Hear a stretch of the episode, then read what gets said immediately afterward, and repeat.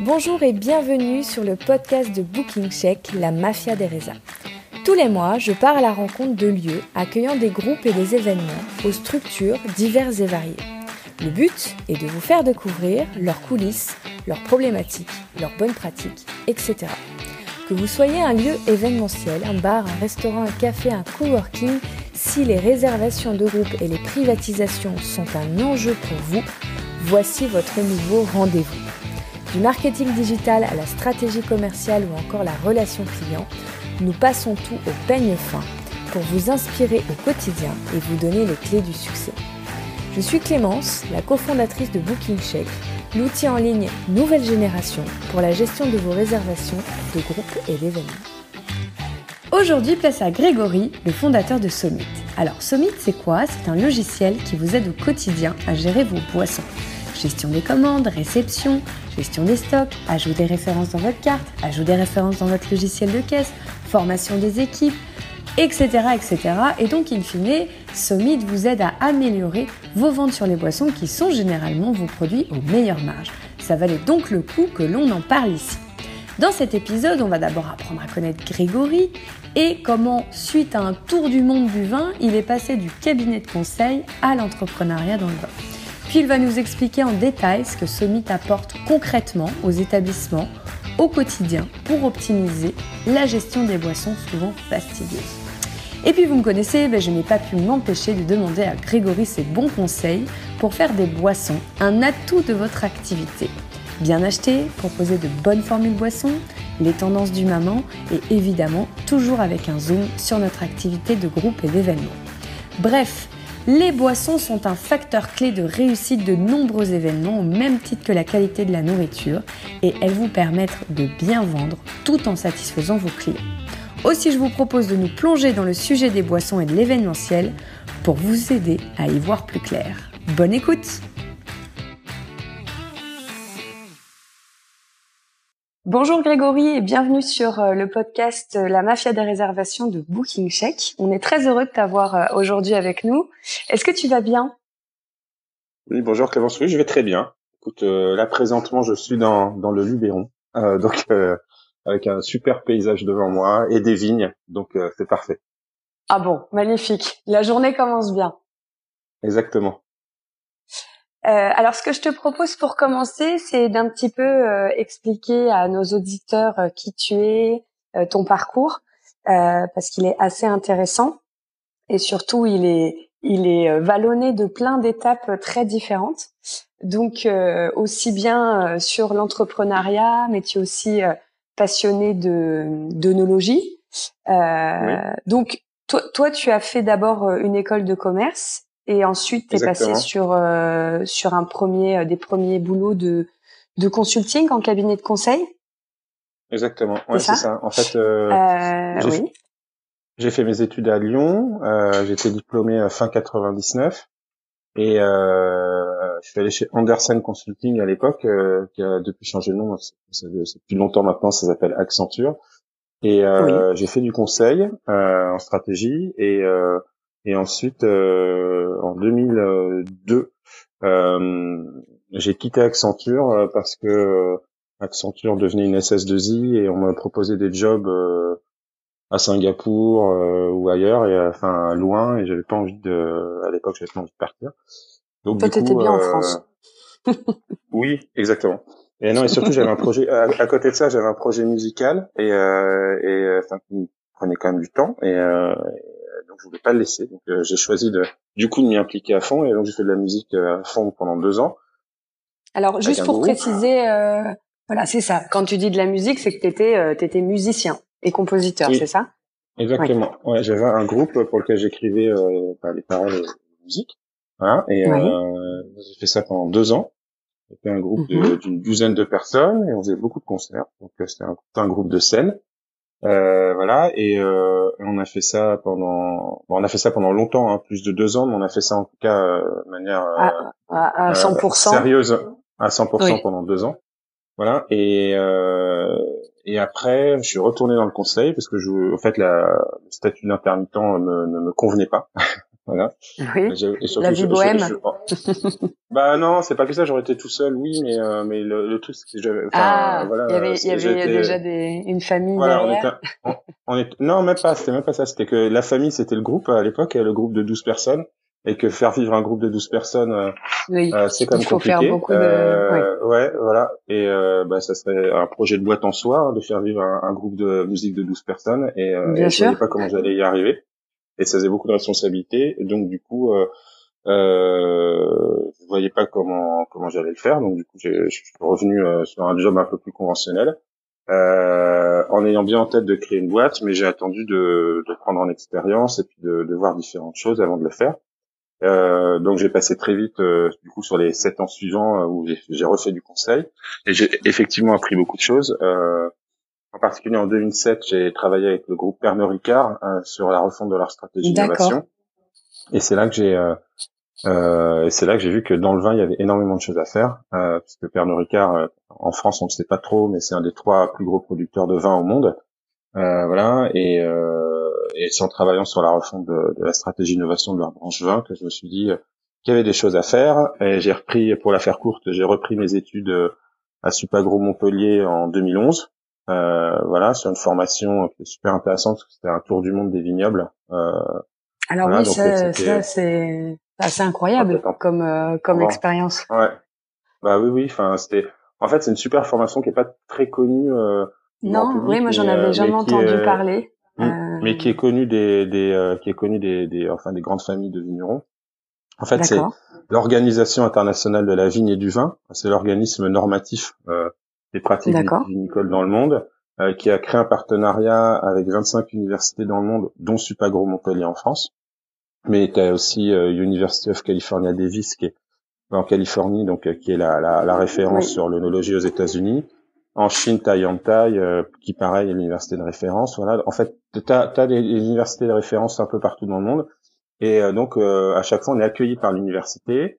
Et euh, on a allé deux trois jours de cours plus académiques, et puis ensuite on, on, fait des visites sur le terrain et on rencontre tous les acteurs de la chaîne, donc aussi bien les petits vignerons que les grands négociants, même en Corée du Sud on allait voir les clubs de, de, de riches collectionneurs.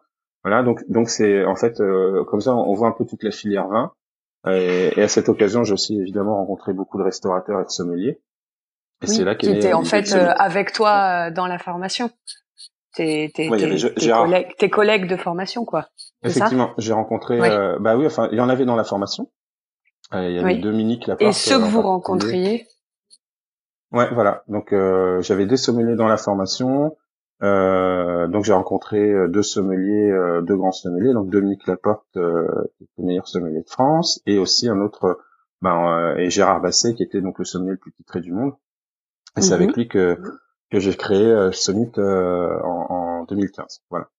Donc cette formation m'a permis de mieux comprendre le monde du vin, mais aussi de rencontrer mon associé, voilà, et de toute façon de me faire un réseau dans ce monde-là, parce que c'est un, c'est un petit monde qui est assez fermé. C'est un petit monde, oui. Voilà, et euh, du coup, euh, bah, enfin bon, une fois qu'on a les clés, euh, et ça c'est quand même une super clé d'entrée, on, ça permet de, de, de, naviguer beaucoup plus aisément dans ce milieu-là.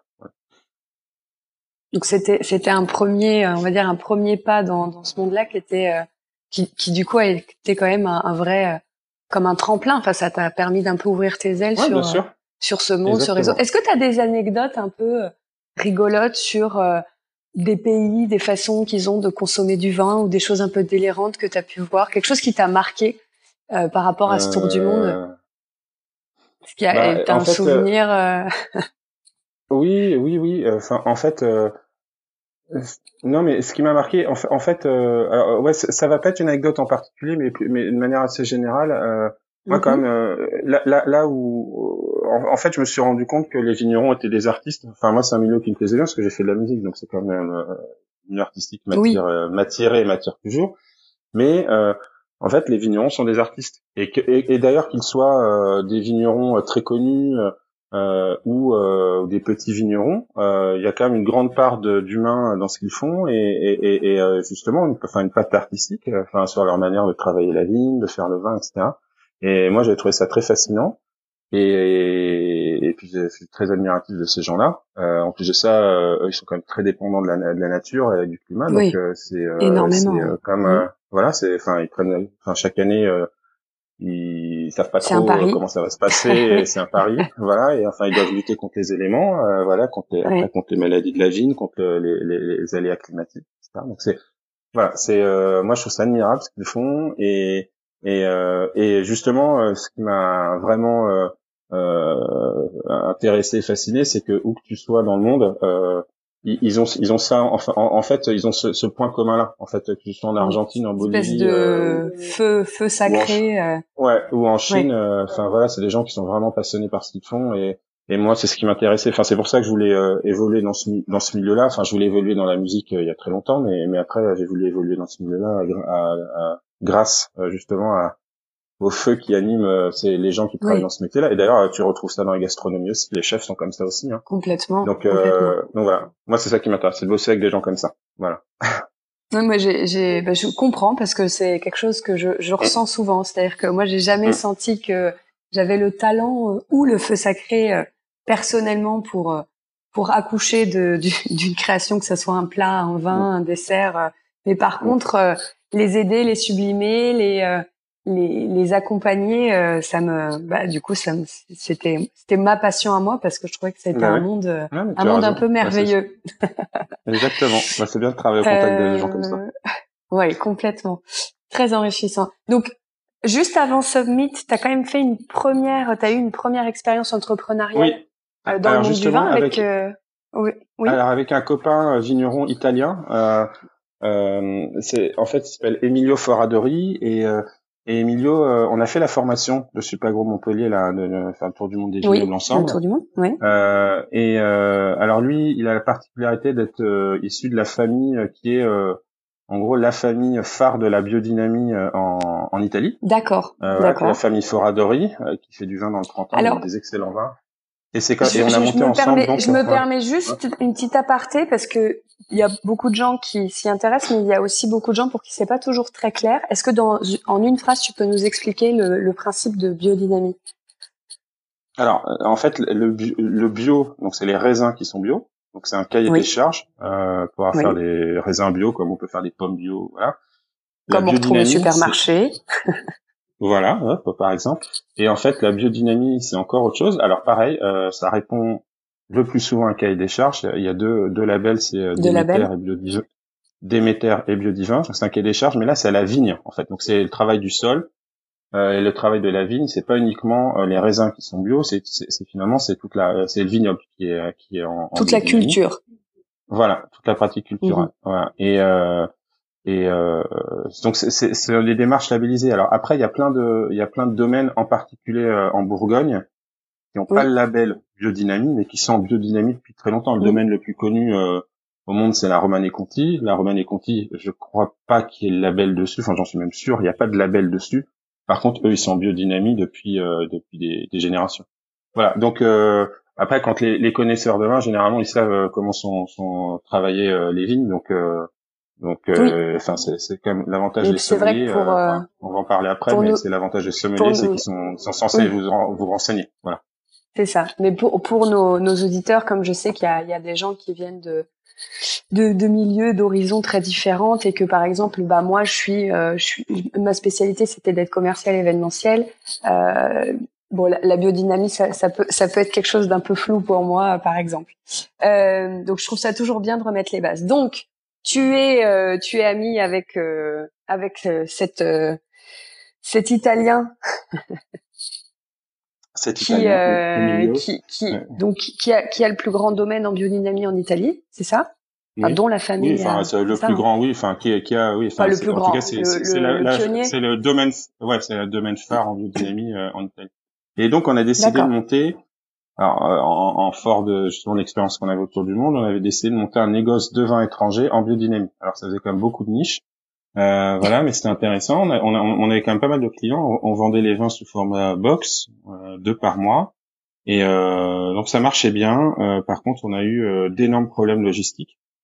Et mhm. en fait, on et ça tuait la marche qu'on pouvait faire. bon, déjà sur les box, c'était dur de sur des vins étrangers il y a quand même les importateurs, etc. Donc c'était dur de faire de la marge et en plus avec la logistique, euh, les coûts logistiques derrière, c'était c'était un enfer. moi j'avais quand même 15% de des expéditions qui étaient euh, qui généraient des anomalies, donc des problèmes de, de service client, de logistique, etc. Ah ça coûtait une fortune et on perdait trop d'argent. Moi, je, enfin voilà, je, je voyais pas comment on allait gagner de l'argent avec ça. Et d'ailleurs tous les acteurs de la boxe qui étaient là à l'époque ont soit été rachetés par des grosses boîtes comme mon copain Martin là du petit bal qui avait fondé le petit ballon euh, bah, finalement aujourd'hui c'est sous sous sous drapeau euh, vente privée. VP maintenant euh, voilà My VT Box avait été racheté par Advini qui est un énorme négociant en vin. Enfin bref euh, oui. voilà, euh, je pense qu'un un, un, un, entrepreneur seul euh, avec le schéma classique de levée de fonds etc peut pas financer ça en fait, pour que ça grandisse. Okay. Et du coup, du coup, c'est devenu quoi cette boîte? Tu vous avez ah bah, juste arrêté ou tu l'as Oui, oui, j'ai arrêté.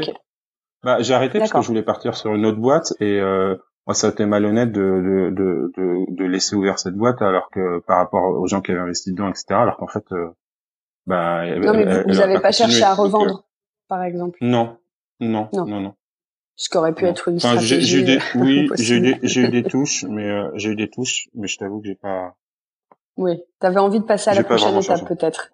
Ouais. Oui, exactement. Bah, disons que, en fait, euh, en fait, j'ai essayé à une époque de confier la, la gérance de la société à quelqu'un d'autre, ça n'a pas marché, ça m'a un peu découragé, donc du coup, euh, j'ai euh, euh, j'ai laissé tomber. Enfin, je suis parti sur autre chose. Et donc c'est là qu'arrive euh, Submit. Summit, pardon. Je dis, je, le dis correctement. Est-ce que tu, tu peux nous faire un, un, état des lieux? Parce que là, pour le coup, je pense que dans ceux qui nous écoutent, il y en a plein qui ont des problématiques auxquelles tu, tu réponds. Donc je pense que c'est intéressant que tu nous expliques bien euh, ce que vous faites. Alors Summit, c'est euh, partie du problème suivant, c'est que la, la, le vin, le vin ou la boisson en général, c'est quand même le principal levier de rentabilité d'un restaurant. Euh, on va dire qu'aujourd'hui, 80% des profits d'un restaurant viennent de la boisson. Euh, et, euh, et pour autant, euh, il y a peu de gens qui s'en occupent bien. Alors, les restaurants qui ont les moyens euh, recrutent des sommeliers.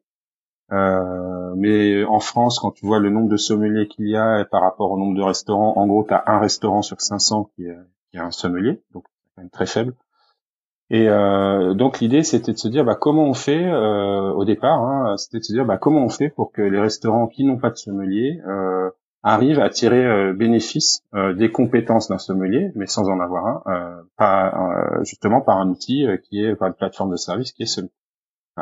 Alors, au fil du temps, euh, on a évolué parce que on s'est rendu compte que tout ce qu'on faisait finalement rendait service au sommelier parce que euh, l'essentiel de ce que fait Summit aujourd'hui, c'est euh, l'accompagnement sur la gestion. Donc, c'est les commandes, la gestion des stocks, la gestion de la carte des vins, etc. Et ça, ce sont des tâches qui n'amusent pas les sommeliers, hein, clairement. c'est des tâches administratives, ça prend du temps. Euh, et euh, ça les amuse pas. Donc du coup, nos premiers clients aujourd'hui sont les sommeliers et, euh, et on a déjà suffisamment de boulot à aller voir ces gens-là et à les convaincre. Euh, donc on a commencé par par ce, par ce monde-là finalement, alors c'était pas au départ c'était pas trop ce qu'on avait visé. Et pas, oui, vous aviez pensé plutôt aider ceux qui n'avaient pas de sommelier. En fait, vous vous êtes retrouvé à aider les sommeliers qui en fait avaient besoin. Ouais, mais c'est très bien parce que ça veut dire dans la gestion quotidienne de leur métier. Voilà, on apprend d'eux aussi pour enrichir euh, pour enrichir nos services. Les fonctionnalités, et, oui. Mmh. Et euh, et, euh, et du coup, quand on quand on aura les moyens euh, d'aller euh, chasser plus loin, euh, justement sur les restaurants qui n'ont pas de sommelier, bah la solution sera d'autant plus complète que qu'elle oui. l'est au départ. Donc ça c'est donc ça c'est le le premier point. Et, et, et plus simplement, en fait, le problème qu'on traite, c'est Aujourd'hui, quand tu rentres une référence de boisson dans un restaurant, généralement tu la commandes au téléphone, tu la réceptionnes, tu as un bon livraison, euh, mais euh, il, est, il est archivé nulle part. Ensuite, il faut rentrer la référence dans la carte des vins avec un prix de vente qu'il faut décider. Euh, tu n'as pas forcément la notion de quel est le bon prix. Euh, tu dois rentrer la même info dans la caisse. Après, tu dois rentrer l'info dans un Excel quand tu fais un inventaire, quand tu le fais pas au papier.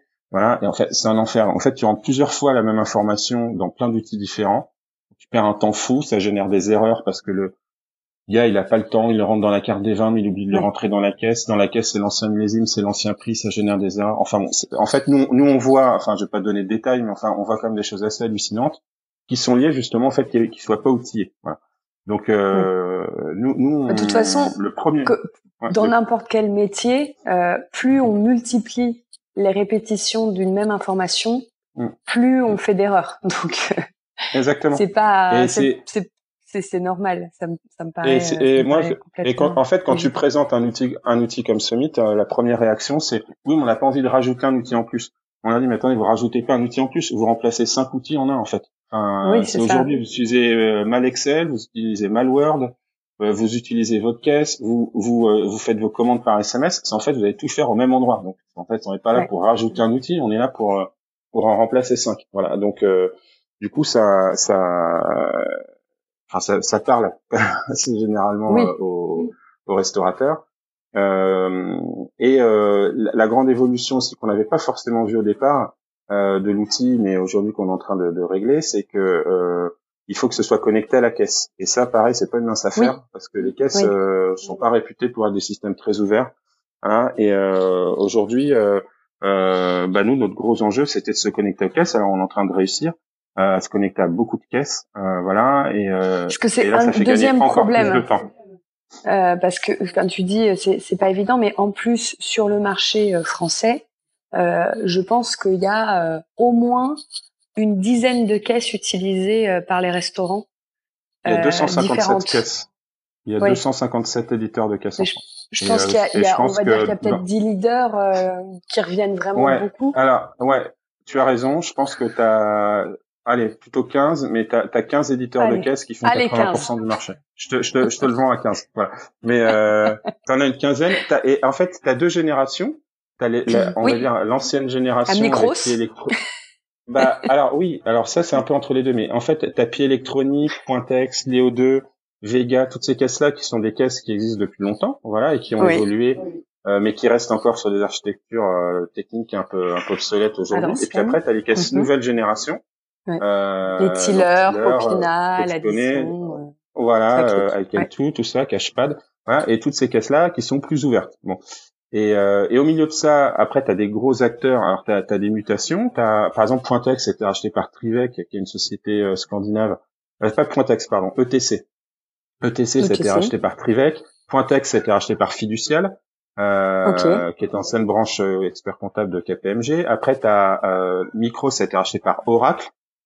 Et donc toutes ces grosses boîtes qui rachètent des éditeurs de caisse les font évoluer euh, vers des systèmes plus ouverts avec des API, etc. Mais ça prend du temps. Voilà, donc c'est un, un, un, milieu qui est en pleine c'est un milieu qui est en pleine mutation. Il y a des acteurs qui ont été très bons, euh, qui, sont arrivés au bon moment, comme euh, bah, l'addition, etc. Voilà. Et, euh, et donc c'est un marché euh, qui pour nous est très morcelé. Nous, on est complémentaire des caisses, euh, voilà, mais il faut se connecter à plein de caisses et il euh, faut maintenir la connexion et c'est et ça, ça coûte de l'argent. C'est ça. Voilà. Donc, euh, ça. mais mais mais après, c'est un travail titanesque. Ouais, ça apporte une valeur. Bah, nous, en fait, on a, pour tout te dire, on a on a on a, on a produit en interne qu'on ne vend pas, mais on a produit en interne qui est juste un outil de connexion aux caisses. Voilà. Enfin, euh, après, il est connecté à Summit, là, les clients le voient pas, mais on a dû développer vraiment un outil spécifique, un logiciel spécifique de mm. connexion aux caisses. Ouais. Donc euh, c'est euh, parce qu'avant la façon dont on le faisait en direct sur le logiciel et tout ça marchait pas. Donc on a vraiment euh, on a on a une équipe spécifique qui fait que ça et euh, et bah du coup ça marche beaucoup mieux maintenant. D'accord. Alors je voudrais juste reprendre le le si, je prends un, un, process comme tu me l'as décrit au début sur d'abord j'appelle mon fournisseur pour lui faire une commande, mmh. etc.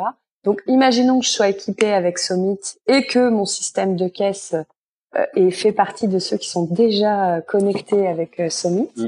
Euh, du coup, là aujourd'hui, est-ce que je peux contacter un fournisseur à travers la plateforme ou cette partie-là, ça reste encore, j'envoie un email, j'envoie un, d'accord, j'envoie un email. Alors en fait, comment ça se passe C'est même pas ça. Comment ça se passe C'est tu, tu, tu rentres la référence dans Summit. Donc j'en sais rien, là on est dans en, je sais pas, on est dans le Luberon, là on va prendre le domaine, euh, je sais pas, hier soir j'ai bien un vin qui s'appelle Lacanorgue, c'est un vin du Luberon, donc tu vas bah, rentrer Lacanorgue, c'est un domaine. Voilà, ça va te ressortir automatiquement l'appellation, donc c'est-à-dire que c'est un vin du Luberon, que Luberon sans Parce que vous, vous, avez une énorme base de données avec toutes les références. C'est notre grande force. En, plus, en plus des compétences de gestion, notre grande force, effectivement, c'est la donnée sur le vin. Donc ça va te sortir tout ça, ça va te sortir Donc en fait, euh. Je fais comme euh, je fais comme une recherche Google mais dans Summit. Oui. où je cherche ma référence et ça va me faire une proposition de, de référence que je vais pouvoir sélectionner. Ok. Exactement. Ça te fait ça te fait ça et euh, derrière ça va te sortir une fiche technique. Aujourd'hui, si tu vas associer un fournisseur quand tu vas rentrer cette référence, tu vas dire moi la Canor, je l'achète au domaine ou je l'achète, euh, j'en sais rien, moi je l'achète chez un, un, agent, euh, chez Métro, j'en sais rien. Bon, toi, tu, tu l'achètes à qui tu, tu rentres ton fournisseur. on a une grosse base de données fournisseurs aussi, donc il se trouve que maintenant on a quand même énormément de fournisseurs dans la base, donc automatiquement on va sont référencés. voilà. Et donc là, la prochaine étape qui arrive dans six mois, c'est qu'on te donnera euh, les catalogues fournisseurs. Donc on te dira, bah, si tu veux acheter la Canor, tu peux l'acheter au domaine, mais tu peux l'acheter à tel agent, tu peux l'acheter euh, à tel tel distributeur. Voilà, ça c'est. Et, et l'étape d'après, c'est d'assurer la transaction. Donc là, on est vraiment sur une logique de place de marché, où en gros, on dira, bah, tu peux l'acheter en direct. Cela dit, c'est euh, par des soucis d'économie, c'est peut-être plus simple de l'acheter à tel distributeur parce qu'il a aussi telle et telle référence que tu as déjà dans ta carte des vins. Donc tu vas tu vas réduire euh, ta, ta déjà en termes de bah, va réduire des coûts d'achat et surtout à terme moi moi ce que j'aimerais vraiment bien enfin je sais que c'est dans l'air du temps mais moi ce que j'aimerais vraiment bien c'est leur montrer que non seulement ils économisent euh, financièrement mais aussi sur le transport. Parce qu'en fait le transport du vin c'est c'est quand même euh, la trace si on parle de trace carbone du transport du vin c'est quand même un produit qui est lourd quand tu reçois 6 euh, ou 12 bouteilles, tu as des restaurants qui ont 300 fournisseurs qui commandent 12 bouteilles, t'imagines le, le, coût, enfin le, en termes de transport, ah oui, euh, la consommation d'énergie que ça fait, enfin voilà, tu te dis bon, il y a peut-être moyen de rationaliser tout ça. Donc du coup, ça c'est des sujets sur lesquels, enfin auxquels on réfléchit, on, on, est vraiment très en amont. Hein. On en parle plus à la limite avec les investisseurs qu'avec nos équipes, mais mais voilà, on, on essaye de, de, de, de, voir comment on peut on peut on, on peut aussi contribuer sur sur ces problèmes-là.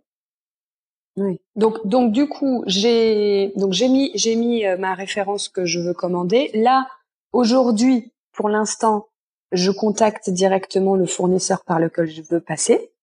Mmh. C'est ça? Tu lui passes euh, commande, tu lui envoies un PDF, tu génères un bon de commande via Summit, donc c'est un PDF. Ah, ok, ok. C'est un PDF. Euh, le, bon de commande part directement par email à partir de Summit vers la boîte mail du, du, du fournisseur le fournisseur te t'envoie euh, les vins euh, avec un bon de livraison. Le bon, le bon de livraison, tu, tu le rentres dans Summit. Pour, euh, enfin, ça va être un bon de Je peux faire une petite photo et, et le et, et, ensuite le et tu corriges, tu, tu corriges la commande en gros. Hein. Tu dis bah voilà, moi j'ai commandé ça, voilà ce que j'ai reçu. Donc tu corriges et puis après quand tu reçois la facture, tu regardes si la facture est conforme à ce que tu as reçu. Bon là il y a des belles surprises. Donc euh, donc ça, ça c'est ça c'est ça c'est le process de commande. Le vin, quand il est réceptionné, bah, il va automatiquement euh, rentrer en stock. Euh, et là, on va te demander si tu mets un statut, tu, changes un statut, tu vois, tu passes de en commande de à, à la en stock. Ok. Voilà. alors et après il y a deux statuts. Il y a soit garde, c'est-à-dire que c'est un vin que tu veux garder, que tu veux pas encore mettre à la, okay. euh, tu veux faire vieillir, mettons, ou alors c'est un vin que tu veux vendre. Euh, voilà. Et dans ce cas-là, il est à la carte. Et donc à partir de ce moment-là, il est en stock il rentre en stock, tu définis dans ce mythe que euh, ton stock, quand il rentre, je sais pas, c'est il va à la cave centrale, mettons, euh, c'est le lieu de stockage cave centrale, donc il va automatiquement se mettre là. Et en plus, euh, il va il va être dans la carte avec le bon prix et dans et à partir du moment où il rentre en stock, donc avec un prix de vente, bah il est dans la carte et il est dans la caisse, voilà. automatiquement. Ok. Donc, et, bien sûr, il y a, il y a une gestion de la disponibilité parce que tu peux dire bah moi j'ai que j'ai 20 flacons euh, au-delà de ça, euh, on, on, il faut qu'il sorte automatiquement ah bah de, la carte. Exactement, exactement. Donc dès que dès qu'il tu peux mettre des alertes, tu peux dire bah quand il me reste six bouteilles, je veux une alerte parce que je vais pouvoir faire un réassort. Donc du coup, tu as une alerte okay. qui génère un bon de commande automatiquement. Et sinon quand c'est en rupture de stock, bah oui, ça, on te dit euh, bah si c'est en rupture de stock, ça sort de la carte. Faut arrêter de le vendre. une alerte. voilà. Ok. Et, et ça paraît logique, la carte, euh, elle est sur, euh, c'est un, un, iPad du coup. Euh... Non, en fait, c'est soit une carte papier, soit en fait c'est un Donc PDF. Donc tu peux imprimer? Que, ouais, que tu peux imprimer une fois par jour, une fois par semaine, une fois par mois, comme tu dis. Ça dépend de la, rotation des vins. Et, euh, et après, euh, elle est effectivement également sur, on a une, une application sur tablette. Euh, voilà, donc, donc la carte, elle peut être soit tablette, soit en PDF, soit, un PDF consultable. maintenant, tu fais beaucoup ça avec le Covid un PDF qui est consultable sur tablette. Voilà. Qui t'amène vers la carte des vins, un, juste un, PDF, mais sur tablette. Donc on fait tout ça. Ok, c'est clair. Super. Bon bah là, je pense que J'espère que tout le monde aura bien compris parce qu'on a bien été dans le détail. voilà. Mais après, tu peux gérer aussi l'avantage pour finir, c'est que tu peux gérer les vins au verre. Donc, tu peux créer à partir de ce mythe tu peux dire tel vin, je veux le vendre au verre. Tu crées un verre, donc ça crée le verre dans la caisse. Donc quand tu vends le verre, ça déstocke le centilitrage du verre.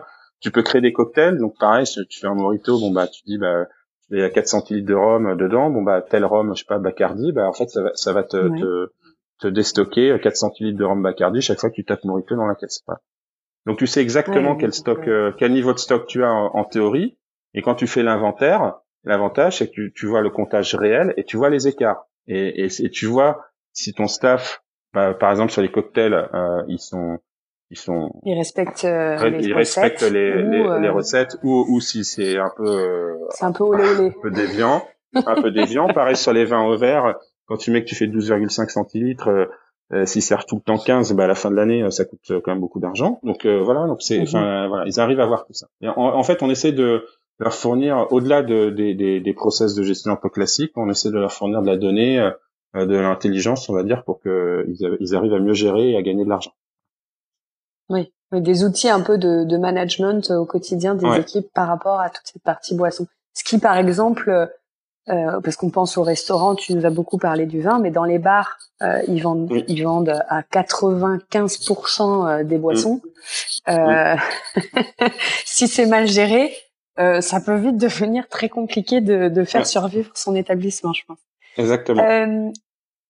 Euh, tu, tu avais parlé euh, sur un autre, euh, enfin j'ai écouté, je t'ai écouté sur un autre podcast et tu, as, tu avais mis, tu avais fait, mis en lumière un, un sujet que j'ai trouvé très très intéressant, c'est que tu disais qu'il y avait une, une genre de boîte noire complètement opaque entre le viticulteur et ensuite l'établissement bar-restaurant qui, qui vend le produit et qu'il y avait un espèce de voilà, on savait pas trop qui que quoi ou comment, euh, les prix. Exactement. Et, tu disais aussi quelque chose que j'ai trouvé très intéressant parce que là, ça va vraiment concerner euh, tous ceux qui je nous devais, écoutent, je devais être, souvent. Je devais être en forme ce jour. Oui. tu dis. non, mais c'est intéressant. C'est très intéressant parce que je sais pas si on en a tous bien conscience parce que parfois on a la tête dans le guidon, on a nos mm. habitudes avec nos fournisseurs, etc. On se pose pas forcément de questions, on remet pas toujours tout en question. En ce moment, les établissements remettent beaucoup de choses en question parce qu'ils ont besoin d'être très pointilleux sur leur structure de coûts.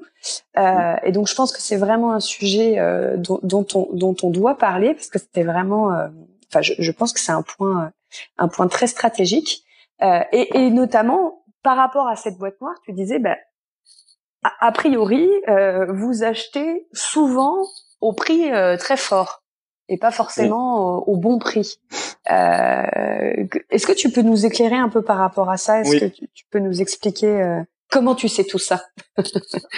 Bah, Comment est-ce qu'on peut aider les établissements à, à, améliorer Non, mais ce qui est, ce qui est euh, effectivement nous, nous ce qu'on voit dans les restaurants avec lesquels on travaille, c'est que t'as pas un restaurateur ou un sommelier qui va dire qu'il achète mal. Après, nous, euh, on a la donnée, donc euh, on voit quand même la réalité. C'est que les prix d'achat d'un restaurant à l'autre pour le même vin sont quand même très très variable. Voilà. Et euh, sur des écarts qui sont pas anodins, hein. c'est pas des écarts de 2%, hein, c'est plutôt des écarts de 20-30%. Donc les, ah les prix d'achat sont très différents. Alors, mais après, il y a plein de le, le, problème, euh, le problème, c'est que tu as plein de facteurs qui jouent. As, euh, le premier des facteurs euh, dans le vin, c'est justement la logistique. Donc, évidemment, c'est pas le même coût si tu achètes 6 bouteilles ou si tu en achètes 60. Donc, oui, j'allais j'allais dire, j'imagine que le groupe Ducasse qui commande à tel domaine pour 30 de ses restaurants et l'indépendant qui a une, une brasserie qui bah, il va pas acheter le même prix. Voilà, et ça c'est normal. 1%, mm. voilà, évidemment, ils ont peut-être pas les mêmes tarifs. Voilà. Mais pour autant, donc il y a, même si tu prends ça en compte, il y a quand même des gros écarts. Voilà. Donc euh, après, il y a l'historique, il y a la relation avec le fournisseur. Euh, si tu as fait trois générations euh, que euh, on a le restaurant, que le grand-père a monté le restaurant, que le grand-père connaissait le vigneron, machin. Enfin voilà. Donc forcément, il n'y a pas les mêmes prix. Oui. voilà. Donc il y a toutes ces choses-là. Ce qui fait que tu, tu peux pas non plus avoir un système. Quand on parle de boîte noire, tu peux pas avoir un, un système complètement ouvert où tu dis aux gens, bah voilà, le prix moyen d'achat de telle référence de vin, c'est 12 euros. Et toi, tu merde, moi je l'achète à 18. Bah ouais, mais enfin bon, t'en achètes 6, euh, t'as un, un nouvel entrant euh, pour, euh, t'as un nouveau client, euh, voilà. Donc c'est c'est c'est peut-être normal que tu l'achètes 18 et que ton copain d'à côté l'achète 12, j'en sais rien. Enfin voilà. Mais mais mais euh, donc on peut pas mettre ça mettre ça en, en avant euh, sur la plateforme parce que ce serait euh, une oui, information. Oui, vous, vous pouvez pas rendre public les, les, prix d'achat. oui, ce qui paraît normal. On, on peut pas. Voilà. Mais mais cela dit, cela dit, là, là où c'est vraiment boîte noire, c'est que le vigneron le plus, le plus souvent il, il met ses vins dans, dans, dans le réseau de distribution et il y a beaucoup d'intermédiaires euh, entre le moment où il met les vins dans le réseau de distribution et le moment où ça arrive sur la carte au restaurant. Et sur la carte au restaurant, le vin, souvent, il a fait, allez, x4 euh, dans le meilleur des cas. Enfin, en tout cas, je te parle pas des mhm. grands vins, hein, mais euh, des, vins, les vins de consommation courante. Ils ont fait x4, x7, parfois x10.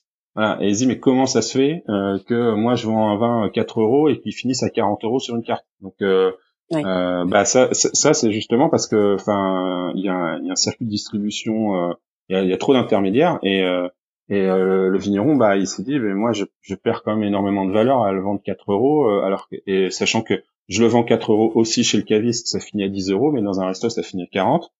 Alors, ce qui est le plus facile, et d'ailleurs c'est souvent ce qu'on dit dans la presse, c'est que les restaurants arnaquent les gens sur le vin. C'est faux en fait. C'est juste qu'en fait ils achètent cher, et puis un restaurant, il fait sa marche sur le vin. Donc euh, donc du coup, euh, il, euh, enfin, le restaurateur, il est obligé. Alors d'autant plus aujourd'hui avec le Covid, enfin, il est obligé. Enfin, pour gagner sa vie, bah, il est bien obligé de, de, faire de la marche sur ses produits. Hein, donc euh, oui, bah, de toute façon, il va pas vendre au prix d'achat, hein, euh, sinon il vit pas. Hein, donc. Bah voilà, donc. donc il est bien obligé d'appliquer une marge.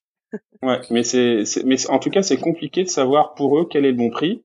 D'autant plus que le client en face, le client final, lui, spontanément, les études montrent qu'il choisit le premier ou le second vin le moins cher à la carte. Euh, donc, euh, c'est difficile de, c'est difficile pour eux de bien faire tourner une carte des vins. Moi, je vois plein de restaurants qui ont 100, 200, 300, 500 vins. Sauf qu'en fait, c'est du, euh, ils ont une, une, bouteille ou deux bouteilles sur chaque, euh, euh, sur chaque référence, et du coup, c'est dur à faire tourner. Enfin, voilà. Euh, c'est compliqué. Voilà. Donc nous, il y a plein de facteurs. On peut en parler des heures, mais il y a plein de facteurs qui rendent la gestion de tout ça compliqué. Euh, et nous, on est là pour les aider. Après, quand on parle de boîte noire, c'est pour dire aussi que euh, comme euh, il n'y a pas vraiment de stade de vente euh, des, des, restaurants pour les vignerons, enfin ou même pour des marques comme Pernod Ricard, Heineken, Moitensi, etc. Ils savent pas trop ce qui se passe dans les restaurants, ils savent pas comment comment c'est vendu, quand, à quel prix, etc. Nous, c'est vers cette donnée, on l'a. Donc, euh, on va pas aller leur dire que chez Tartampion, le vin, il est vendu à tel prix, voilà. Mais par contre, on peut leur dire, par exemple, euh, Faire un cahier bah des tendances euh, pour aider le marché à, à s'améliorer. Euh, d'accord. Voilà. Et, et, et du coup, ce serait quoi ton, ton conseil euh, dans les grandes lignes, hein, parce que j'imagine que chaque établissement a des particularités. Mais là aujourd'hui, si quelqu'un nous écoute et se dit tiens, c'est vrai, peut-être que je, je je passe pas par les bons canaux, euh, peut-être que, enfin moi je trouve que j'ai une carte euh, sur mes propositions de vin, je trouve que je suis toujours un peu cher, c'est un peu compliqué. Est-ce qu'il y a une bonne pratique pour euh, pour essayer de, de, de, passer par le bon canal d'achat et, et d'avoir un produit à, un prix correct pour pouvoir le revendre à un prix correct? Est-ce qu'il y a est-ce qu'il y a quelque chose à, à impérativement bah, regarder ou c'est un peu compliqué? moi, non, alors, non non mais moi en ce moment ce que je recommanderais quand même aux restaurateurs vu euh, les problèmes environnementaux, vu euh, tout ça. Enfin, moi je dirais restaurateur déjà quand t'es. Alors voilà, là moi je suis présentement en congé dans le Luberon. Euh, voilà, quand t'es dans le Luberon, bah en fait ta carte c'est euh, tu fais local. Donc en fait la moitié de ta carte ça doit être des vins de Provence. Et justement moi quand je viens ici, j'ai envie de découvrir les vins locaux. J'ai pas envie de boire du Bordeaux. Enfin voilà, je vis à Bordeaux. Si je veux boire du Bordeaux, je sais très bien. ah bon. donc du coup euh, donc déjà de faire local. ouais, voilà. Donc de faire local. Et, et, quand tu vas acheter justement, et c'est bien aussi diversifier, d'avoir un peu de vin alsacien, euh, euh bourguignon, etc. Mais par contre, oui, mais ça, reste, ça reste euh... de pas en acheter une ou deux bouteilles au fournisseur ou six bouteilles, parce que c'est un coût en termes de transport qui est colossal, euh, un coût environnemental qui est colossal aussi. Donc de dire, bah, dans, dans ces cas-là, bah, je passe par des intermédiaires là pour le coup, mais les, ça va coûter à l'unité, ça va coûter un peu plus cher que si je l'achète au domaine, mais bon, je vais économiser sur les coûts de transport. Euh, mhm. et, euh, et, donc, in fine, euh, ça va être peut-être plus intéressant de regrouper. Je sais que par exemple dans la région, alors c'est pas exactement dans Luberon, mais vers Montpellier, tu as, une structure qui s'appelle CAF 41. Euh, S'il y a des restaurateurs qui nous écoutent qui sont euh, dans la région du Languedoc-Roussillon, ils doivent les, connaître. S'ils les connaissent pas, faut, faut qu'ils les connaissent. Ouais, c'est super. Il regroupe tous les, enfin pas tous, mais il regroupe une grande partie euh, des grands vignerons euh, du Languedoc-Roussillon. Euh, et tu peux commander chez eux en panaché, trois bouteilles, six bouteilles, etc. Et, ça, c'est super euh, parce que mm. euh, ça, ça, enfin voilà, ça te permet quand même de d'optimiser euh, sur les sur les transports. Et, et même, je pense que tu te fatigues moins sur tes commandes parce que quand tu dois commander, mm. si tu veux passer sur tout en direct et que t'as pas quelqu'un qui est dédié à ça, mm. un, un sommelier euh, ou, un, ou un assistant maître. Parce que parfois il n'y a pas de sommelier mais il y a des, des maîtres d'hôtel ou des assistants maîtres d'hôtel qui sont quand même très euh, axés sur la partie vin euh, et qui s'occupent de tous les fournisseurs. Enfin je pense que je pense que devoir appeler euh, 50 euh, fournisseurs différents réceptionner 50 ouais. même en fait, même si déjà l'impact est mauvais euh, sur notre environnement mais aussi sur son business c'est un travail c'est un gros travail pour pour euh, récupérer trois bouteilles, c'est pas forcément. Euh, et c'est délicat. efficace en, fait, euh, enfin, c'est comme sur tous les sujets environnementaux, c'est très délicat. Tu vas dire à un restaurant deux ou trois étoiles Michelin, c'est super hein, ton boulot de mettre que des vins en bio biodynamie, mais enfin tu les commandes par trois à des mecs qui te les envoient par UPS. Enfin, ça, enfin d'un point de vue environnemental, t'as beau mettre du bio, tu crames tout en fait avec la façon la façon dont tu t'approvisionnes. Voilà, donc c'est c'est euh, c'est délicat de faire ça. Après, quand tu es sommelier et c'est bien naturel, et c'est aussi euh, une des limites du raisonnement, c'est que tu as envie de connaître les vignerons avec qui tu travailles. Donc euh, du coup, les connaître, c'est aller les voir et c'est leur acheter du genre direct. Dans la tête des sommeliers, c'est ça. Donc euh, il pas beaucoup de sommeliers qui disent bah moi je vais aller visiter les domaines, je vais connaître le vigneron, mais par contre je vais passer par métro pour acheter le vin. Enfin voilà, euh, ça, ça c'est un, réflexe. Par contre, moi ce que j'ai connu sur ce modèle-là, parce que j'ai travaillé en étoilé, euh, on passait par des courtiers en vin euh, qui nous emmenaient dans les domaines. Euh, rencontrer les viticulteurs, mais on groupait les commandes sur euh, sur le courtier. Bah ça c'est bien. Euh, Après, il faut voir, ça, le, courtier, le courtier c'est pareil, hein, le courtier il, normalement il stocke pas, donc euh...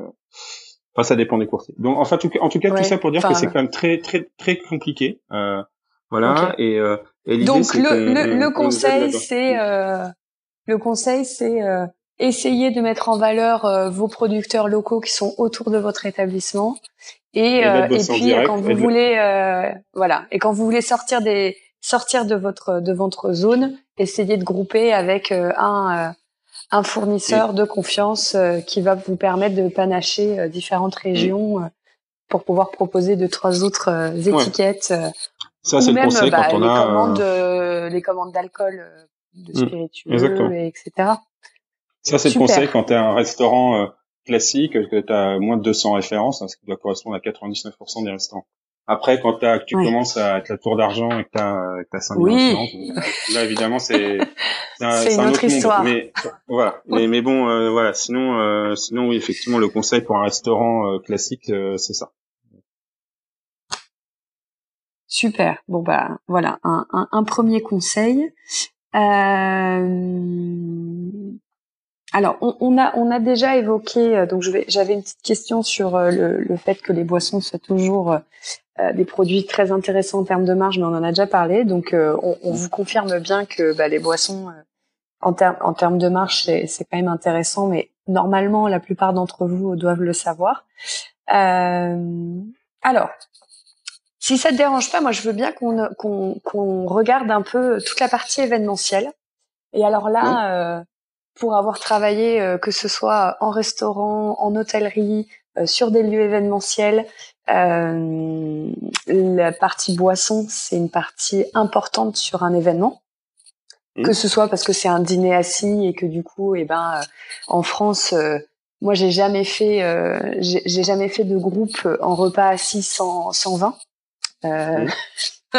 ça, enfin, voilà, ça n'est jamais arrivé. Euh, mais aussi sur des cocktails, des cocktails euh, dînatoires ou sur des formats debout, mm. bah, souvent il y a des stations, euh, des stations bars euh, où il va y avoir aussi bien du vin que des cocktails, etc. Donc pour moi, dans l'événementiel, les boissons c'est quand même, c'est quand même un facteur clé de réussite de l'événement. et j'ai toujours trouvé que c'était un peu, un peu bancal euh, pas toujours, hein, mais souvent, euh, le, restaurant va avoir par exemple une super une super carte des, des vins, des cocktails très sympas à la carte, etc. Et dès qu'il nous fait un événement de groupe, euh, bah, c'est beaucoup moins sympa sur la partie sur la partie boisson. Euh, je, je, je, me suis toujours dit que, euh, enfin, tu vas me dire si tu es d'accord, que la, la, les boissons dans l'événementiel, donc par exemple quand un client reçoit euh, une proposition avec un menu et un forfait vin, que c'était un, une façon de se démarquer de sa concurrence en proposant euh, en proposant des vins euh, sympas, sans forcément. Euh, je sais je sais que parfois sur les forfaits vins on veut proposer plusieurs euh, plusieurs une grille tarifaire avec plusieurs packages pour permettre aux clients euh, d'avoir quelque chose d'accessible et qui correspond à, son, à son budget. Mais je pense que même euh, avec des, des, des, petites étiquettes, on peut faire des choses très sympas. Euh, et, euh, et, du coup, je me demandais si par rapport à ça, euh, bah, tu avais des recommandations parce que il y a, y a une gestion du volume qui est un peu différente si on fait beaucoup de groupes. Donc j'imagine qu'il faut mmh. quand même euh, travailler avec des, des, domaines ou avec des, des, fournisseurs qui vont euh, pouvoir suivre au niveau du volume de certains, certaines références. Alors sur les spiritueux, c'est moins compliqué, mais sur les vins, ça peut peut-être l'être un peu plus.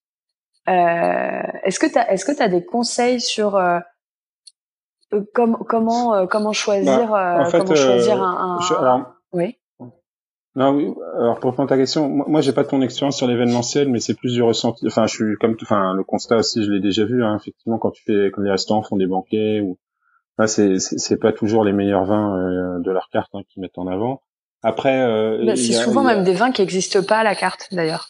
Ouais, voilà. Mais après, tu as des injonctions contradictoires. Le, le client sur un banquet, euh, enfin, quand tu fais, euh, quand c'est une entreprise, ou même pour un, genre, je vois pour des mariages, des choses comme ça. En fait, les clients, ce qu'ils veulent, c'est euh, le meilleur rapport qualité-prix euh, parce que c'est du volume, donc ils veulent des vins pas trop chers mais plutôt bons. Euh, voilà, c'est donc c'est compliqué. c'est compliqué quand as un client qui dit moi je veux pas mettre plus de 10 euros dans une bouteille de vin. Quand t'as un restaurant, 10 euros, c'est à dire que le vin, en gros, tu l'achètes 3 euros, donc à 3 euros, euh, soit tu vas dans des petites appellations et c'est enfin pour moi c'est un peu la, la, la, la, porte de sortie de tout ça c'est que tu, quand tu, vas dans des petites appellations et tu peux avoir des bons vins à 3 4 euros. Après, si tu veux un bon euh, un bon vin, euh, je sais pas moi, un bon Côte du Rhône à 3 euros, c'est chaud. Enfin, c'est c'est compliqué de trouver un bon Côte du Rhône à 3 euros aujourd'hui. Donc du coup, ça, dépend vraiment. Euh, euh c'est là que le rôle de conseil, c'est un peu comme un sommelier hein, quand tu fais de l'événementiel. Le rôle de conseil euh, du traiteur euh, ou de la personne qui organise les événements, il est clé. Vaut mieux dire euh, bah écoute, euh, j'ai pas de vendre euh, un, un Margot à 12 euros hein, parce qu'en fait ça va pas être euh, terrible. par contre, bah, dans le sud-ouest, pas loin de Bordeaux, les côtes du Mermandé, les côtes de Duras, etc., c'est des plus petites appellations avec des super vins. Euh, alors peut-être que quand ça va arriver sur la table, va pas avoir, y avoir l'effet waouh, mais en tout cas dans le verre, euh, les gens vont apprécier parce que les gens vont être contents. Les, les, sont, les vins sont super bien faits. Moi, je suis pas sûr en plus que lors d'un événement, les gens regardent vraiment ce qu'il y a sur la table, à, part vraiment euh, les, Non. enfin, quand t'as les moyens euh, de mettre des grands vins. Euh, c'est très rare. C'est le cas sur des. C'est le cas vraiment sur des tout petits, euh, plutôt des petits groupes euh, sur sur des restaurants étoilés, par exemple. un groupe de d'un dîner de 15 personnes sur sur une table étoilée. Oui, il peut y avoir des connaisseurs qui vont regarder mm. les références qui vont être mises, mm. mais on est sur 15 personnes, c'est gérable. Euh, sur un mariage de 200 personnes, je pense que les gens, euh, déjà, euh, on leur a servi du champagne.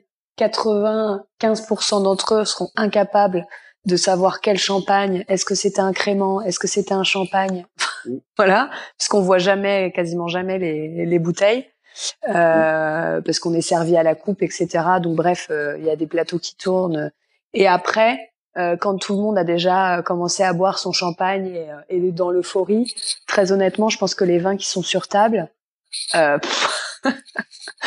voilà, moi... je suis quasiment sûre que. Et en plus, c'est vrai qu'avec toutes ces mouvances de vins naturels, la biodynamie, les vins bio, etc., il y a beaucoup de petites étiquettes, enfin des petites, comment je veux dire des vins, des vins qui sont pas forcément des noms très connus de de de de, de, de, parcelles en premier cru, etc.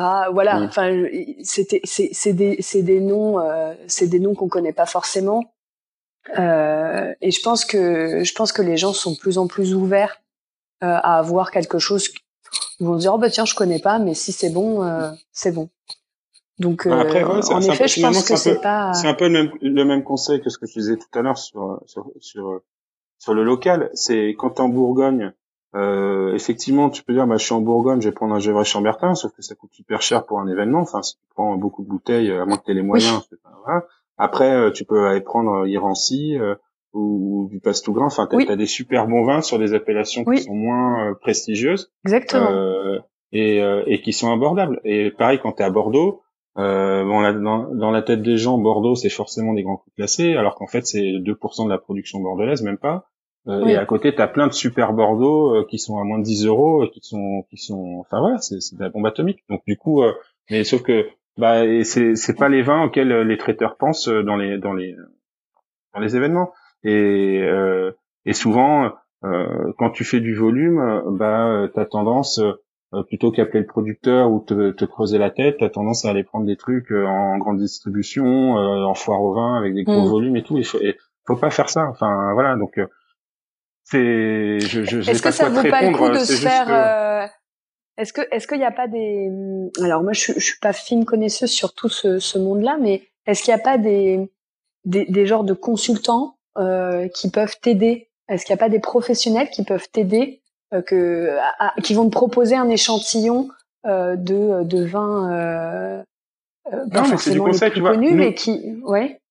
Bah, nous, typiquement, on pourrait faire ça. Nous, on pourrait, enfin, nous, on, pourrait faire l'éditorial et Summit, on pourrait dire, euh, voilà, vous faites euh, un mariage en Bourgogne, bah voilà les appellations un peu méconnues de Bourgogne, euh, voilà les, les, les, les, grands vignerons, les vignerons qui travaillent bien en bio, mettons, euh, dans, dans, dans ces appellations-là, parce qu'on les connaît, enfin, voilà.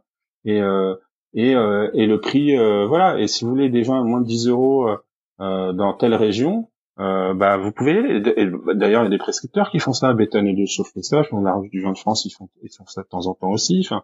Il y a des prescripteurs qui disent bah, c'est quoi les meilleurs vins à moins de 10 euros etc le problème c'est que vous cherchez l'information comme ça sur internet je pense que vous la trouvez pas. Donc euh, c'est ça. C'est que je me dis demain euh, je, je, là imaginons on a un propriétaire de lieu événementiel qui se dit ah oui en effet nous on n'a peut-être pas la meilleure proposition de valeur euh, sur nos forfaits euh, boissons. Euh, mm. Comment je fais pour changer? Comment je fais pour être conseillé Parce que je suis pas un mm. fin connaisseur, je connais pas les petits domaines, enfin les petits domaines, les petites, mm. les, étiquettes moins connues, mais qui vont quand même pouvoir me suivre au niveau du volume. je regarde où, je, contacte qui, je fais comment? Et je me dis. c'est un problème d'accès, le problème d'accès au produit qui est un, un gros problème du vin. Quoi. tous les vins qu'on vous recommande dans la presse, machin, etc. Bah c'est super, mais en fait vous savez pas où les acheter euh, et puis ils sont jamais disponibles nulle part. Donc euh, c'est euh, mais... c'est un, un, problème. Mais mais après, enfin voilà, il y a, y a sans doute, oui, il y a, y, a, y a, plein de choses à faire. Je t'avoue que c'est pas le cœur de notre activité, mais il y a sans doute plein de choses à faire. Après, voilà, c'est toujours effectivement, on a la chance dans des pays comme la France l'Italie ou l'Espagne d'avoir du vin un peu partout. Euh, tu bah quand quand tu te maries euh, en Bourgogne ou quand tu te maries en Provence bah tu tu prends, tu prends des vins du coin enfin voilà et puis ça te euh, mm. tu trouves toujours des bons producteurs euh, qui travaillent bien pas trop cher voilà faut faut juste pas pas vouloir taper les grandes appellations c'est comme effectivement tu disais tu parlais de champagne ou crément tout à l'heure moi c'est quand mes copains me disent tiens je me marie je veux des champagnes mais à moins de 10 euros je leur dis bah prends les créments parce qu'en fait champagne à moins de 10 bah euros tu vas pas trouver grand chose. et puis il y, a, y, a des il y a des créments euh, de, de, de, grande qualité. Hein. Euh, il faut pas mm, toujours penser que c'est euh, c'est de la piquette. Hein. Il y a des créments où mm. honnêtement à, à enfin à l'aveugle on sait pas. Mm. on sait pas si c'est un crément ou si c'est du champagne. Il y a moi j'ai vu beaucoup de gens se faire avoir. Donc et même préférer le crément au champagne sur des dégustations à l'aveugle. Donc donc n'ayez pas peur des créments. Euh, ok. Et, et, donc, donc du coup, en fait, euh, juste pour, pour clôturer sur ce sujet-là, euh, t'as pas vraiment de recommandations aujourd'hui pour dire aller voir ce type de professionnel pour vous faire conseiller sur sur les vins que vous allez acheter euh, ah bah si, je peux te donner des noms. Euh, je peux te donner ah des bah noms. Avec plaisir. Euh, ah, bah non, mais euh, t'as as, as, quand même aujourd'hui, euh, si t'as les grappes, les grappes pro, c'est quand même un super site pour avoir accès à plein de vignerons qui travaillent bien dans plein de régions différentes. ok. Voilà, donc si, enfin voilà, les grappes. Donc les grappes. Voilà. Super. Moi, voilà. Et puis après, n'hésitez pas à aller vous promener. On mm. peut, on peut aussi dire aux, mm. à nos, à nos, à nos, à nos écoutants que faites-vous une journée euh, cave. Souvent, mm. euh, on découvre des très jolis coins. Exactement. et en plus, euh, et en plus, bah, y a, vous allez vous allez découvrir des domaines et peut-être pouvoir travailler en direct avec avec quelqu'un qui est à côté de chez vous et, et ça va beaucoup plaire à vos clients. Mais moi, j'ai quand même le sentiment que par les boissons, vous pouvez vraiment avoir un avantage concurrentiel. Donc, je pense que ça vaut le coup de de se creuser la tête. Et on a d'ailleurs des clients euh, qui ont des lieux événementiels, qui ont des super propositions, que ce soit sur euh, leurs boissons sans alcool, euh, que ce soit sur euh, leur bière, que ce soit sur leur vin, et, euh, et qu'ils les mettent en avant, etc. Qui font des portraits sur les sur les producteurs, et tout ça, ça crée ça crée une, une image de qualité de la marque du lieu qui est énorme. Donc, je pense que Grégory sera d'accord avec moi, mais creusez-vous la tête sur les boissons. Je pense que je pense que ça vaut le coup. Exactement. Euh, alors, une autre question. Je ne sais pas ce que tu euh, ce que tu en penses. Pareil sur l'événementiel. Euh, souvent, on fait des on fait des forfaits boissons euh, et on propose euh, trois forfaits boissons différents en fonction du format, etc. Et on propose des des prix différents. et alors, pareil, un peu comme euh, je te disais sur l'événementiel, euh, parfois les, les, les, références qui sont proposées en vin, euh, c'est un peu, c'est un, peu étrange et c'est pas toujours ce qu'il y a de mieux. on, quand on, on voit les, les, différents packs qui sont proposés, pour le client, c'est quasiment impossible de savoir pourquoi le pack A est moins cher que le pack B, qui est moins cher que le pack C. Et il n'y a pas de, c'est très difficile de comprendre pour, pourquoi c'est des, pourquoi il y a des prix différents. Est-ce que toi, euh, par rapport à tout ce que tu vois dans les restaurants, etc., tu conseillerais aux gens de faire des différents packages sur boissons euh, en, mettant en avant euh, plus ou moins de quantité, en disant bah, le pack A, on va mettre un apéritif, un vin blanc, un vin rouge et euh, j'en sais rien, un cocktail, je, dis n'importe quoi. Euh, et le pack B, eh ben on va rajouter encore euh, une autre boisson, on, va mettre des softs à volonté.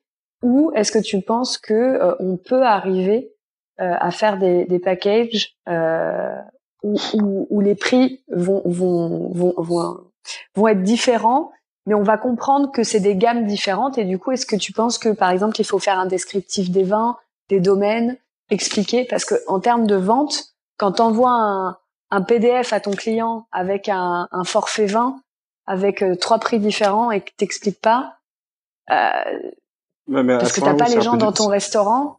je, comprends. Non, mais c'est un, peu du marketing, mais on revient toujours à ce que j'ai dit tout à l'heure. Euh, ce que je disais tout à l'heure, c'est en gros, moi, ce que je ferais, c'est que je proposerais une formule avec des boissons euh, locales un circuit court, oui, pas, pas, forcément justement pas forcément cher en disant bah c'est pas cher et en plus c'est en circuit court donc voilà euh, avec des vins euh, bah, enfin voilà et puis effectivement une description du vin comment travaille le vigneron etc parce que c'est intéressant pour décider d'avoir ce, ce, type d'information. Et euh, et une formule euh, une formule beaucoup plus haut de gamme en disant bah, bah, après si vous voulez du champagne des grands bordeaux etc bah c'est juste beaucoup plus cher euh, voilà mais en tout cas on vous donne on vous donne l'info. Le choix. Et euh, voilà le choix. Et après, en, pareil, c'est en circuit court. Euh, bon, bah, je sais pas, ici on en Provence. Bah, voilà, l'appellation Luberon ou Ventoux, euh, c'est moins cher que l'appellation Vendôme. Bon, bah voilà, donc dire, bah, si vous voulez travailler, en, si vous voulez travailler avec des boissons locales, bah il y a effectivement découvert les, les petites appellations méconnues voilà et tel voilà tel vigneron tel vigneron et puis après si vous voulez travailler avec des plus grandes appellations bah Voilà, c'est une formule intermédiaire. Et ensuite, si vous voulez des grands Bordeaux, des grands Bourgognes et des grands Champagnes, bah, c'est beaucoup plus cher. Mais au moins que le client comprenne la différence de prix. Voilà. C'est sûr que dans ce que tu dis, ouais.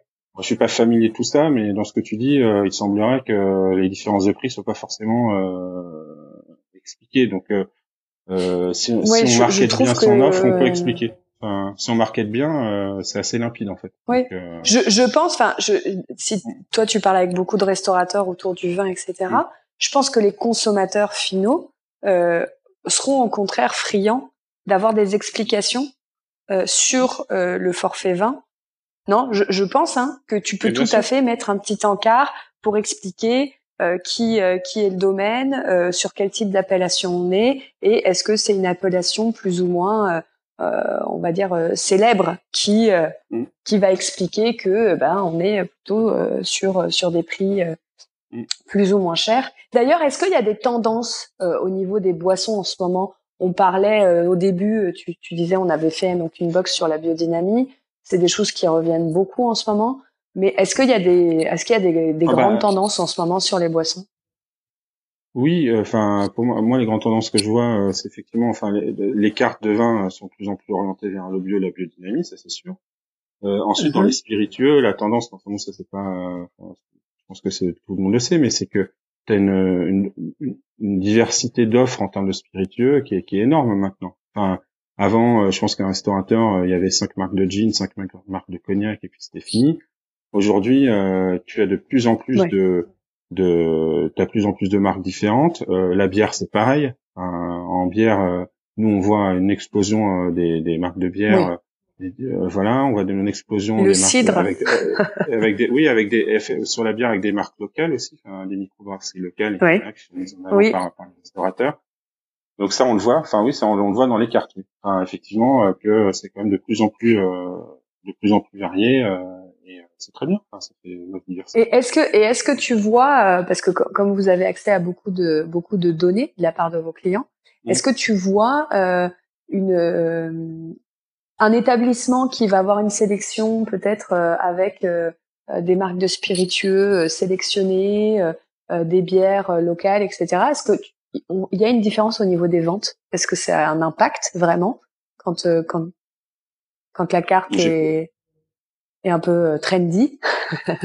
Ou est-ce que euh, ou, est-ce que c'est pas, pas significatif? En fait, si tu fais ça, mais qu'il n'y a pas de conseil derrière, euh, ça va pas changer grand-chose. Voilà. Donc ça dépend vraiment des équipes. Euh, la mise, la mise en valeur. Pour moi, un bon sommelier, c'est un bon vendeur et il arrive à vendre ce qu'il veut. En fait, s'il a choisi un vin ou un gin ou une bière, voilà, euh, s'il a choisi, qu'il y croit, il va arriver à te la vendre. et même si c'est tu dois mettre 10 euros de plus que ce que tu avais prévu euh, dans ton budget. C'est pas dur. Hein, et, sur, le même euh, principe, euh, un barman aussi. J'imagine qu'un barman, si s'il a fait sa sélection de spiritueux, il va aussi réussir à vendre son cocktail. Exactement. Mais il faut avoir envie de le faire. Enfin, voilà. Et, tout le monde est, dans, en restauration, tout le monde n'a pas envie de vendre et de mettre en avant les produits, etc. Pourtant, c'est pourtant c'est ce qui marche. Tu, nous souvent on a des débats. Alors parfois j'ai des débats, euh, enfin pas houleux, mais enfin, je réponds sur les réseaux sociaux quand on fait des trucs, quand on dit qu'on aide nos clients à faire plus 10 ou plus 1% de chiffre d'affaires. Euh, chaque fois c'est oui, c'est en, gros le message, les réponses c'est euh, ça c'est vraiment du discours commercial de bas étage, etc. Mais en fait je leur explique, mais quand tu vas au restaurant, tu, tu dis tiens je vais mettre 40 euros dans une bouteille de vin. Quand tu vas dans un, un bistronomie, mm-hmm. voilà, c'est environ ce que tu mets, 30-40 euros. Oui. 20%, de 30 ou 20% de 40, c'est 6, 8 euros en plus. Moi, je peux te dire que quand tu as un sommelier qui vient à ta table et qui te vend un vin à 50 alors que tu as prévu de prendre 40, si tu le vends bien, tu mets 50 ou 60 euros sans problème. Donc du coup, faire plus de 20%, c'est juste du conseil. Voilà. C'est juste avoir quelqu'un qui vient à ta table, qui te vend une histoire, qui te vend un produit, qui te vend... c'est juste ça. Et ça, pour ça, faut avoir des billes, faut avoir le temps de former les gens, faut avoir le, le temps de, de, se renseigner sur les vins. Et le problème, et c'est une conséquence indirecte de ce qu'on fait avec Summit, c'est que ce temps, tu l'as si tu passes pas ton temps à rentrer 5 euh, à la même information dans cinq outils, cinq ou six outils différents. Bah, ton temps, tu le réallumes justement, voilà, à faire, tu, tu, tu réallumes ton temps à te renseigner sur les vins que tu vends, à former ton staff, etc. Et c'est là que tu as un impact fort sur le chiffre d'affaires. Voilà. C'est pas juste parce que tu prends un logiciel que tu fais plus 1%, mais c'est juste parce que tu alloues mieux ton temps Et, euh, et ça, c'est pas, enfin, c'est encore une fois, c'est une conséquence indirecte. Mais, mais, mais c'est, en fait, c'est pas difficile de faire plus 20% de chiffre d'affaires euh, sur les boissons. Et, euh, et surtout quand tu vois, quand tu fais euh, x4 ou x5 euh, sur euh, sur les boissons, bah en fait, l'impact à la fin de l'année sur les marges, il est colossal. Et ça, les restaurateurs, ils ont du mal à, à, le, à, le, à le conceptualiser. Voilà. Donc nous, on les aide à conceptualiser ça. Bah c'est super parce que tu me permets de faire une, une transition euh, très facile. Euh, on, on, est content aussi de vous annoncer qu'avec euh, donc que Booking Check va, va s'associer avec euh, Summit justement pour continuer à vous prodiguer euh, nos bons conseils sur justement toute cette gestion des boissons et à optimiser. donc on, on, est en train de, de préparer une petite série et tous les mois, euh, on aura euh, on aura un petit sujet euh, très court, très précis, pour vous permettre soit d'optimiser, soit de rendre plus attractif, soit de vous former, soit de d'avoir d'avoir une, une gestion plus sereine sur toutes vos parties boissons. Et évidemment, on fera des zooms pour que ça marche sur des activités événementielles. parce qu'on mmh. sait que on sait que vous nous écoutez pour ça. Mais euh, mais comme on travaille euh, que ça soit Summit ou que ça soit nous, on travaille aussi avec euh, des bars, des restaurants, des cafés, des hôtels qui ont aussi de la clientèle individuelle. On essaiera de faire en sorte que ça puisse toucher directement vos deux clientèles. Euh, et eh ben merci beaucoup Grégory d'avoir pris le bah, temps de, de répondre à toutes ces questions très très ça fait plaisir. intéressantes. Mmh. C'est intéressant aussi de parler d'événementiel, j'en parle pas souvent. Et pourtant. Ouais. et pourtant, en ce moment, on fait on fait la fête de façon un peu compliquée, mais euh, normalement, on... Mm. en France, on aime bien se retrouver. c'est mm. ça. Donc euh, donc euh, c'est qu'une question de temps, donc euh, ça permet aux gens de prendre le temps de se préparer justement et d'avoir une super offre. Mm. Si on veut te, te contacter, si si on a des questions particulières, c'est quoi le meilleur moyen de, de, de rentrer en contact avec toi? Peut-être via LinkedIn ou peut-être euh, oui euh, via LinkedIn euh, ou, via LinkedIn. Bah après oui enfin les gens peuvent m'écrire. Mon email c'est grégory avec un y at summit.com voilà euh, summit c'est s o m m d'union it.com euh, ou via les réseaux sociaux. Enfin voilà on est on est réactif. Donc euh, on peut nous envoyer des emails ou même nous contacter directement via le site nous envoyer une demande si les gens veulent une démo de Summit ou ils, veulent plus mm. d'informations sur sur les sujets dont on vient de parler, il n'y a aucun souci, on est là pour ça. Et, euh, et en plus sur le site, euh, sur le site, euh, pour ceux que ça intéresse, il y a toute une partie blog où il y a déjà des sujets qui sont traités, qui peuvent vous aider. Effectivement. Donc n'hésitez pas à aller faire un petit tour. Ça va vous, ça, va vous donner des idées. Merci beaucoup Grégory et à très très bientôt pour, pour notre petite série. À bientôt. Pareil. À bientôt. Merci. Ciao.